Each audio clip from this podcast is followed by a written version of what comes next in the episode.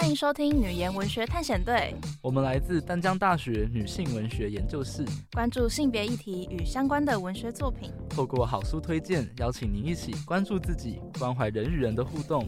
本节目由淡江之声与淡江大学女性文学研究室合作播出。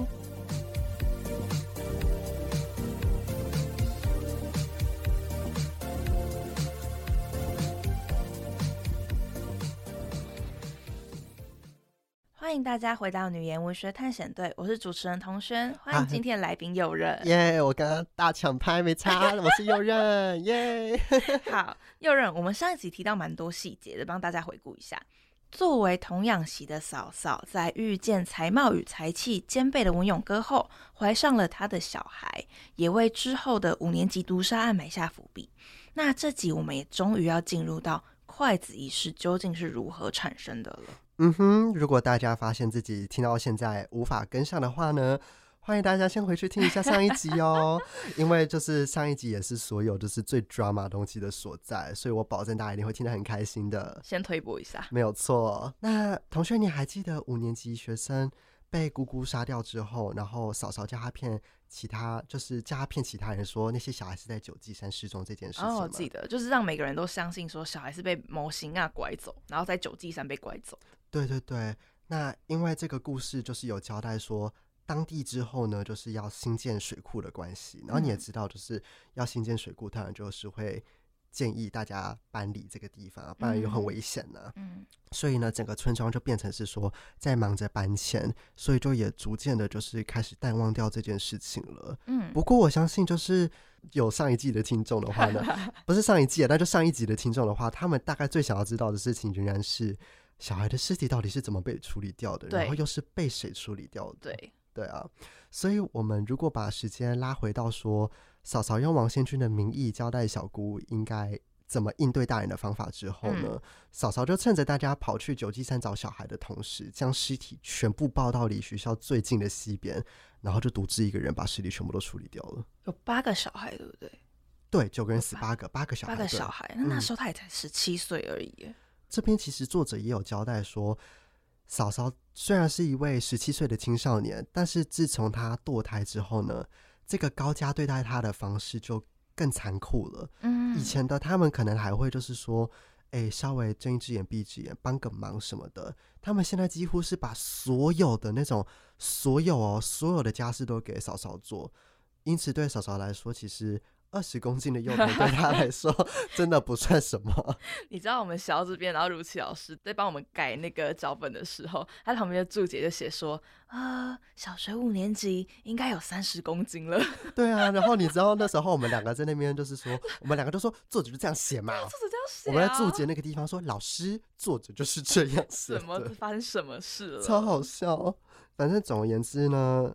嫂嫂就是趁着所有人不注意，把小孩的肚子剪开，然后把石头放进去了。这就是他处理尸尸体的方法。这很像那个大野狼有七只小绵羊。对对对，剪开肚子放石头。对对对，然后呢，就是做完这件事情，把这些小孩就是丢到溪里面去。啊、哦，是不是因为就是尸体会浮上来？对对对对对，放石头的，就是让这个石头就是有这个重力嘛。那这些小孩的尸体就会沉到水里面去，那鱼就会吃掉这些尸体了。然后把内脏拿出来，这样。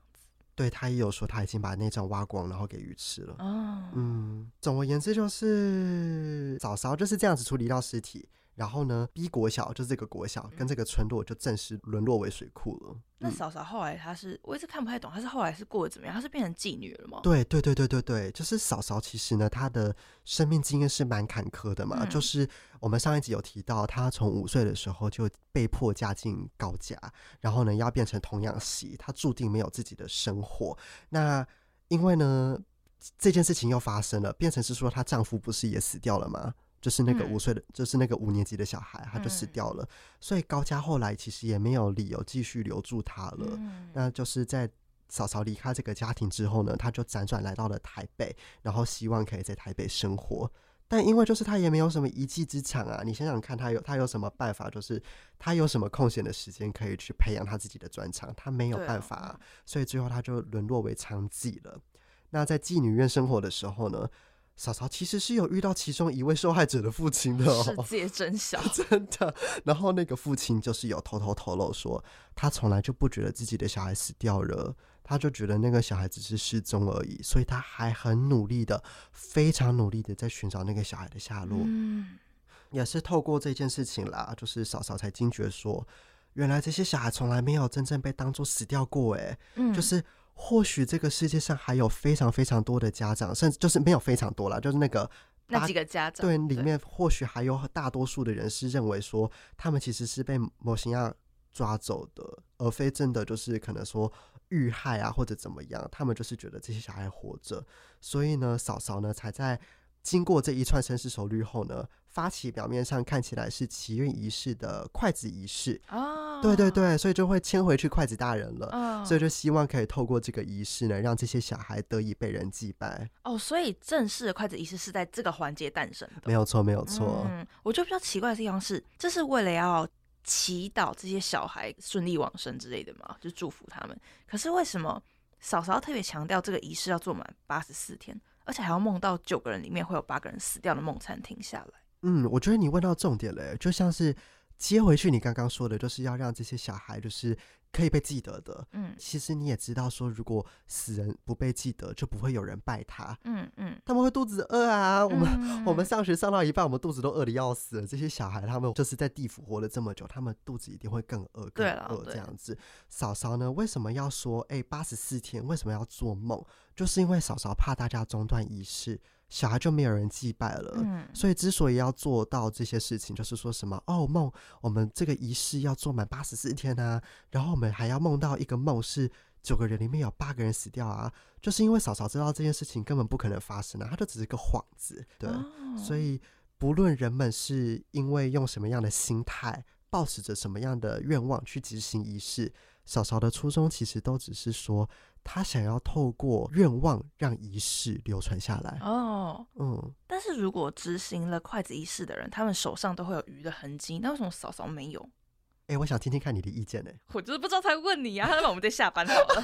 感谢收听《女言文学探险》，大家拜拜，大家拜拜。要你有何用？好啦好啦，等一下啦，好啦，我是这样想的哈。无论是作为第一篇筷子大人故事的主角雨公、英狐，就这都是人名哦，还是第二篇的小姑跟嫂嫂，或者是说第三篇的品成。我们其实皆可以发现，形色不同的人，他们皆保持着不一样的动机去举行这项仪式。哦，怎么说？音符的部分其实没有明确交代，但是在筷子大人这一篇文章中，我们其实可以知道，女主角雨宫就雨宫，她之所以向筷子大人祈愿。就是希望筷子大人可以帮忙除掉他的哥哥。然后在第二篇《珊瑚之谷》，虽然说没有人执行筷子大人的仪式，但淑就淑兰啦，就小姑，小姑，对对对，淑兰跟第二集的男主角分别都有向筷子许愿过的经历。Uh -huh. 对对对。那在《鳄鱼之梦》里面的男主角曾经也是因为就是出自于私欲而执行筷子大人的仪式。所以可以其实说，就是这些角色最大的差异在于说。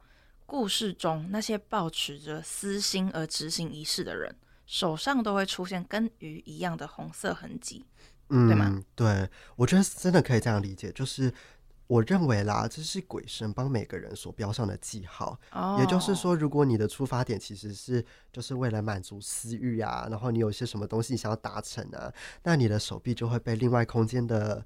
飘飘，将名画记号，对对，盖上印章哦，所以大家还是不要乱许愿好热。所以我们可以这样理解嘛，就是嫂嫂之所以没有红色的鱼纹痕迹，是因为她的动机出自于善良，而不是私欲。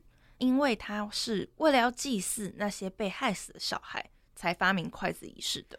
对，我觉得可以用这个逻辑下去推。但是他不是杀人了吗？嗯，就是如果这行为其实有点像买心安的话，为什么他不会有鱼形的胎记？可是同学，你还记得吗？其实真正动手、真正去谋杀小孩的还是小姑哎。嗯，对啊，因为就算嫂嫂是非常痛恨高家的人，但她其实没有真的付出行动啊。哎、欸，其实我觉得这件事情让我想到，就是在篇章《筷子大人》里面那个女主角愚公，哎，就是杀人这种事情不见得要亲自动手，如果是祈祷对方消失，结果对方也真的消失，那算杀人吗？哎、欸，我不记得哎，你要不要就是跟听众多解释一点？就是雨公因为有一个会对他施暴的哥哥，嗯哼哼所以他才会开始就是执行筷子大人的仪式。嗯，他是希望可以透过这个方法，然后请筷子大人处理掉他哥哥。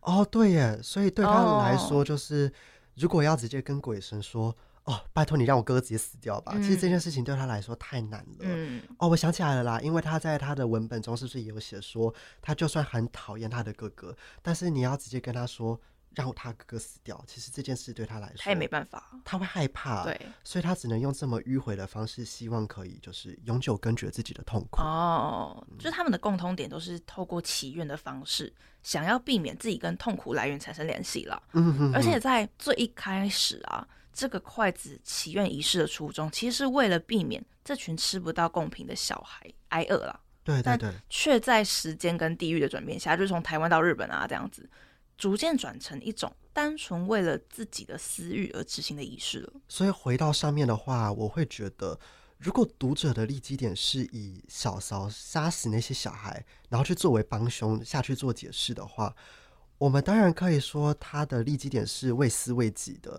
但如果说啊，他其实是因为感到愧疚，并且有想要用其他的方法去弥补曾经的错误的话，就是你知道才又发明筷子大人的仪式这件事，嗯我认为呢，嫂嫂的利益应该是良善的才对。可是刚刚我们上面还有提到一个人，他是这篇故事里唯一的一个特例哦。于道士吗？对对对，就是他虽然有啊鱼纹，但是于道士的鱼纹是天生的，你不觉得是很神奇的事情吗？为什么只有他的鱼纹是天生的？哎、我觉得这件事情可能跟他妈妈有很大的关系耶，因为他妈妈就是上面提到的嫂嫂的小姑啊。熟兰，对，我们我们我们叫她熟兰好了。好，那他所做的，就是你知道他所发出的这些所有的愿望啊，他曾经所做出来的所有事情，我认为都只是变相让他的儿子承担这些罪恶而已。我觉得我们目前讨论到，就是除了小姑杀人之外，我们都还没有讨论到他做过什么很奇葩的事情。哦，对耶，那我们来讲一下好了。我觉得这可以讲三天三夜，你知道吗？很 就是奇葩。对啊，就是在嫂嫂离开高家之后啊，小姑就跟嫂嫂暂时失去联系了。那在这段时间里呢，淑兰就借助了筷子的力量，成功跟筷子交换到跟文勇哥的姻缘哦。嗯，文勇哥曾经跟那个男主角说过，就是他之所以会跟淑兰结婚，那个过程也是很奇怪。对，就是在《珊瑚之谷》的男主角其实就是他的儿子嘛。就是他们的儿子啊。对对对对对。然后文勇哥跟淑兰其实算是再婚哦。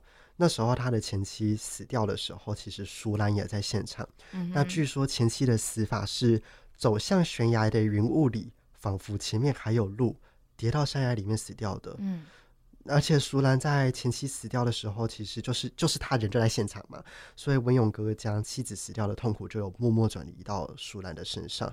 不久之后就跟他结婚了。就殊不知淑兰之所以会跟他结婚，完全是借助了喜爱的帮忙。对，没有错。所以其实我在这边我是觉得前妻的死，可能淑兰要负一部分的责任耶。可是我觉得这边啊，就是我不觉得是舒兰害死前妻的，就是这应该只是一个意外而已。反正我们在这种事情上面有分歧是没差的，但是其实我们两个都认为说，于道士被生下来手上就自带鱼形疤痕，就是是不是一种上一代欠下的债要由这一代来还的这种解读？其实我们两个是有共识的吧。嗯，这个蛮有逻辑，就是因为这跟鳄鱼之梦的观念是契合的，嗯就是说我们可以说社会本来就是一个庞大的诅咒体系，只要你超出这个体制的规范范围，你就在诅咒之中。这就是一件很儒家的事情啊！就我们都认为说，只有亚洲社会其实是适用这一套准则的。我觉得我们可以把三个篇章整理一下，就是总而言之，筷子仪式本身这个是个幌子啦，嗯，只是要让就是执行的人可以一直执行下去，嗯要达到嫂嫂想要的祭祀这个功能而已，就是祭祀的功能。对对对对。但演变到最后，人们是真的相信这个仪式可以实现愿望了。嗯，我想要问的是说，是不是强烈的执着就可以实现愿望呢？我觉得首先要澄清的是，既然筷子大人的仪式不是真的有用，那就表示有些人愿望成真，有些人仪式失败。其实这都是取决于缘分跟几率问题嘛。嗯那我觉得我们真的可以讨论的就是，我们是不是其实有时候也会有机会变成像小姑啊，或者是雨公、阴湖、品成这样子的人呢？我们能保证自己可以接受生命的无常，接受虽然就是我们对某些事情上很执着，但真的无能为力的自己吗？那故事到这边，我们稍微做了一个总结。整个第九集的上半集的时候，我们提到的是整个仪式的起源，也就是在篇章《鳄鱼之梦》的时候所提到的。那在下半集的时候，我们追本溯源，整个仪式它为什么会被制造，然后以及它制造的目的是什么？整个篇章的提到的部分，大概是在筷子大人跟珊瑚之谷。如果你也对这本书有兴趣的话，那我们非常建议你来看看这本书，尤其是它很特殊的企划。那我们第九集到这边就正式结束了。嗯，那我们回来回顾一下，就是整本书的整个资讯。《快怪谈禁言物语》这本书，它其实是由三国作者，日本、台湾跟香港的作者们一起书写的一个企划。那它使用了就是两个关键字嘛，对不对？嗯、哼哼像是雨的痕迹跟对对对对筷子吗，筷子。对，对，对，对，这本书的话，它用这种接龙的方式书写而成，是一个很特别的方式。那非常建议大家一起去读读看。但碍于篇幅的关系啊，我们只能够提到三个篇章这样子。嗯，对。对，那如果在里面，就是它还有其他篇章关于香港。对对对，但因为那个东西，它就是等于是又开了一个新的世界观，所以我们就真的没办法读下。我们就觉得说，天啊，时间不够了。对，那如果大家感兴趣的话，非常建议大家去看看这个，哦、没有错，这个书写的方式。对对对对对，那接下来将进入我们的第十集，也就是我们会谈到通灵少女。过往的一到八集也非常精彩，欢迎大家持续收听，也可以追本溯源我们的其他。集数好，那我们节目到这边告一段落，谢谢大家，拜拜，谢谢，拜拜。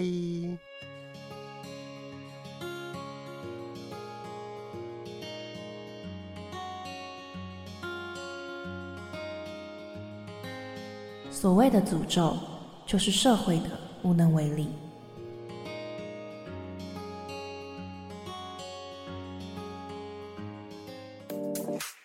谢收听《女言文学探险队》。本节目由淡江之声与淡江大学女性文学研究室合作播出。